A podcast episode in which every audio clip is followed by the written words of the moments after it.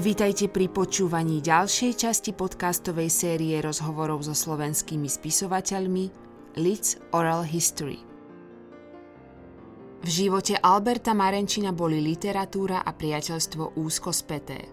Okom budúceho scenaristu a filmára, ktorý spolupracoval s takými významnými osobnosťami ako Stanislav Barabáš, Štefan Uher, Martin Holý, Leopold Lahola, Dušan Hanák, Elo Haveta či Jura Jakubisko videl už na počiatku životnej dráhy silné obrazy. Jedným z nich boli žlté topánky pokvapkané krvou, ktorá sa nedala zmyť. Vpečatili sa mu do pamäti a sprevádzali ho až po stretnutie s židovským hercom Šternom, s ktorým sa zoznámil v divadle Jonáša Záborského v Prešove, kde mal angažmán. Pri uvedení hry Kristína, ktorú Marenčin preložil z francúzštiny, tam však Štern už nebol.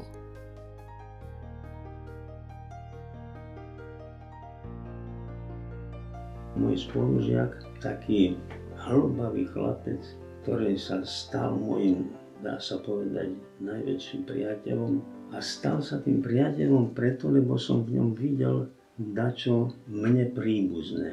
A prečo príbuzné? Pretože jeho starší brat spáchal samovraždu. Ešte tomu predchádzalo, že jeho matka sekerou zabila svojho muža. Ona išla do väzenia, otca pochovali a tie deti sa dostali k jednému tútorovi. A jeho brat spáchal samovraždu.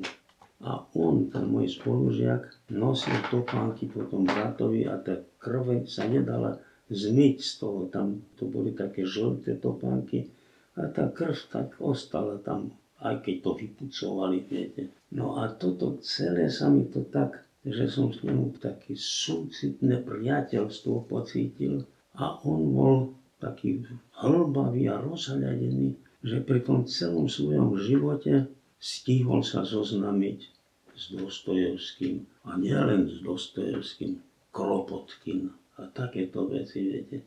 A mnohé veci od neho som sa potom dozvedel a sledoval som jeho vzor Viete, takže som to preťal, debatovali sme o tom a tak ďalej. Takže takto som od Fráňa Krála, od Grimových rozprávok cez Fráňa Krála k Dostojevskému.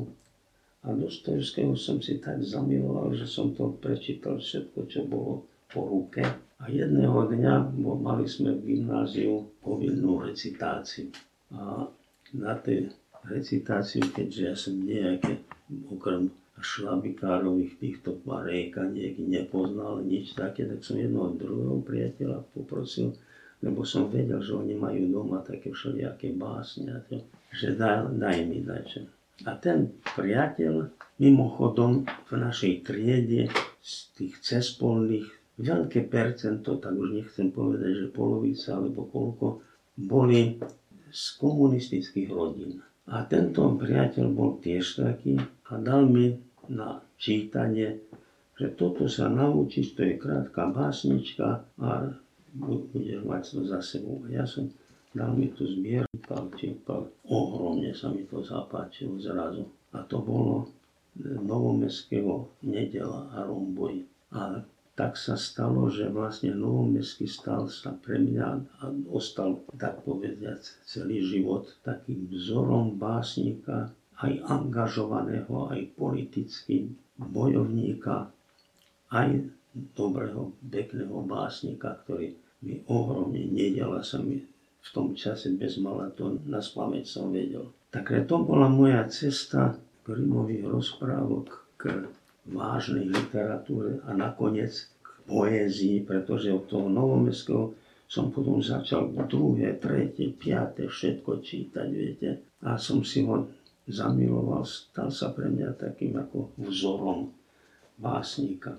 No a to ďalej prišli nadrealisti, ktorí ináč sa ocitli s Novomestským v jednom zborníku a tak som to príbusenstvo tam zrejme nie náhodou, že sú si tak ako podobní, hoci to bolo čosi celkom iné. No a takto cez nadrealistov a potom Novomestský v svojej básne spomína nezvala. Kto je to nezvala? Zase som začal pátrať potom, našiel som nezvala, ten ešte viac ma očaril. A to boli také náhodné vecičky, viete, keby som toho novomestského nebol celého číkal, ani by som sa nebol dozvedel, že nezval nejaký existuje.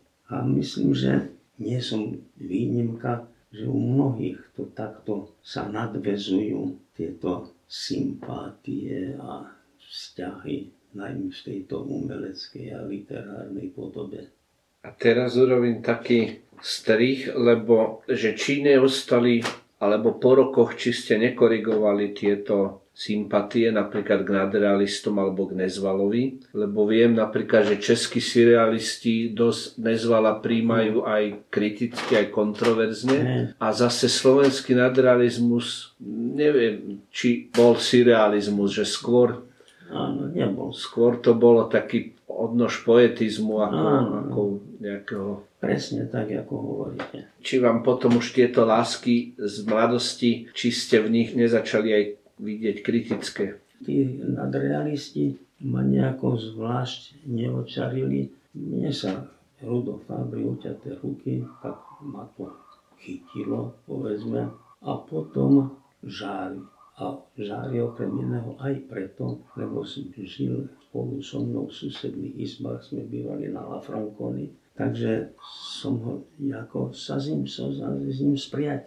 Natoľko, že on mi aj venoval ten zvieratník vtedy a potom samozrejme jeho vilonovské balady, tie sa mi tiež ohromne zapáčili. Cez Žárieho vilonovské balady som sa dostal k samotnému Vilonovi, viete, a cez Vilona zase ďalším francúzom. Ale pokiaľ ide o tú slovenskú líniu, tak dá sa povedať, že z týchto nadrealistov som naozaj tak trošku ako vyzobával hrozienka z toho koláča. Nebral som to všetko, najmä už potom, keď som sa bližšie zoznámil s tým celým nadrealizmom, tak som videl, že aj vplyvom politickej situácie slovenskí nadrealisti neuznávali, respektíve ignorovali Freuda, ignorovali Marxa, dvoch Židov. Viete, zatiaľ čo český surrealizmus alebo francúzsky surrealizmus sa tomu ako otvorene hlásil obidvom. Takže aj tieto diferencie boli také, čo ovplyvnili môj vzťah k tomu slovenskému nadrealizmu, pričom moje priateľstvo so Štefanom Žárim potom pretrvalo dlho a jedného dňa, to už po rokoch, keď som bol na vysokej škole a keď som bol ako na štipendium vo Francii, Števo Žárim hovorí, ty by si dačo Apolinerovi nevedel napísať také, ale hovorím, že áno, však to je, toto, čo neviem, tak to v knižnici nájdem, národnej knižnici francúzskej, kde je všetko možné. To sa aj stalo a ja som potom napísal jeden doslov Apolinerovi, ktorý aj vyšiel v knižne a to bol vlastne môj taký prvý pokus o takú eseistiku, také dačo seriózne, čo bude aj vytlačené. Predtým, ako vysokoškolák, som sa idúcky domov na dedinu z Bratislavy som sa zastavil v Prešove a ja som už vtedy bol takým prispievateľom Prešovského rozhlasu. Som zdramatizoval 12 stoličiek, som otcovia a deti Turgeneva. Sám som jednu tú hru napísal rozhlasovú Dosť na tom, že ten Anton Prídavok, šéf rozhlasu, si ma tak ako obľúbil, zaviedol ma do takej spoločnosti, že práve zakladali divadlo Jonáša Záborského.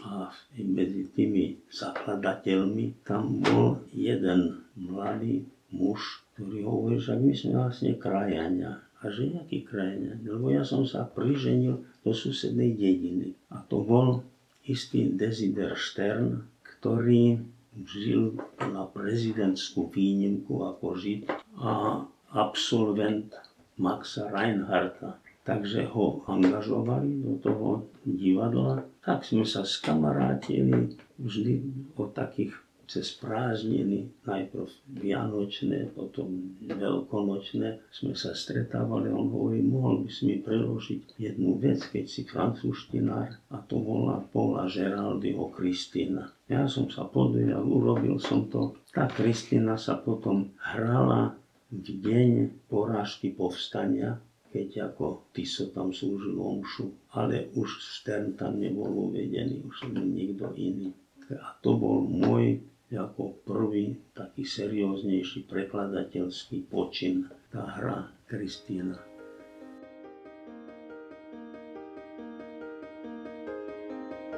Počúvali ste ďalší diel zo série podcastov Leeds Oral History.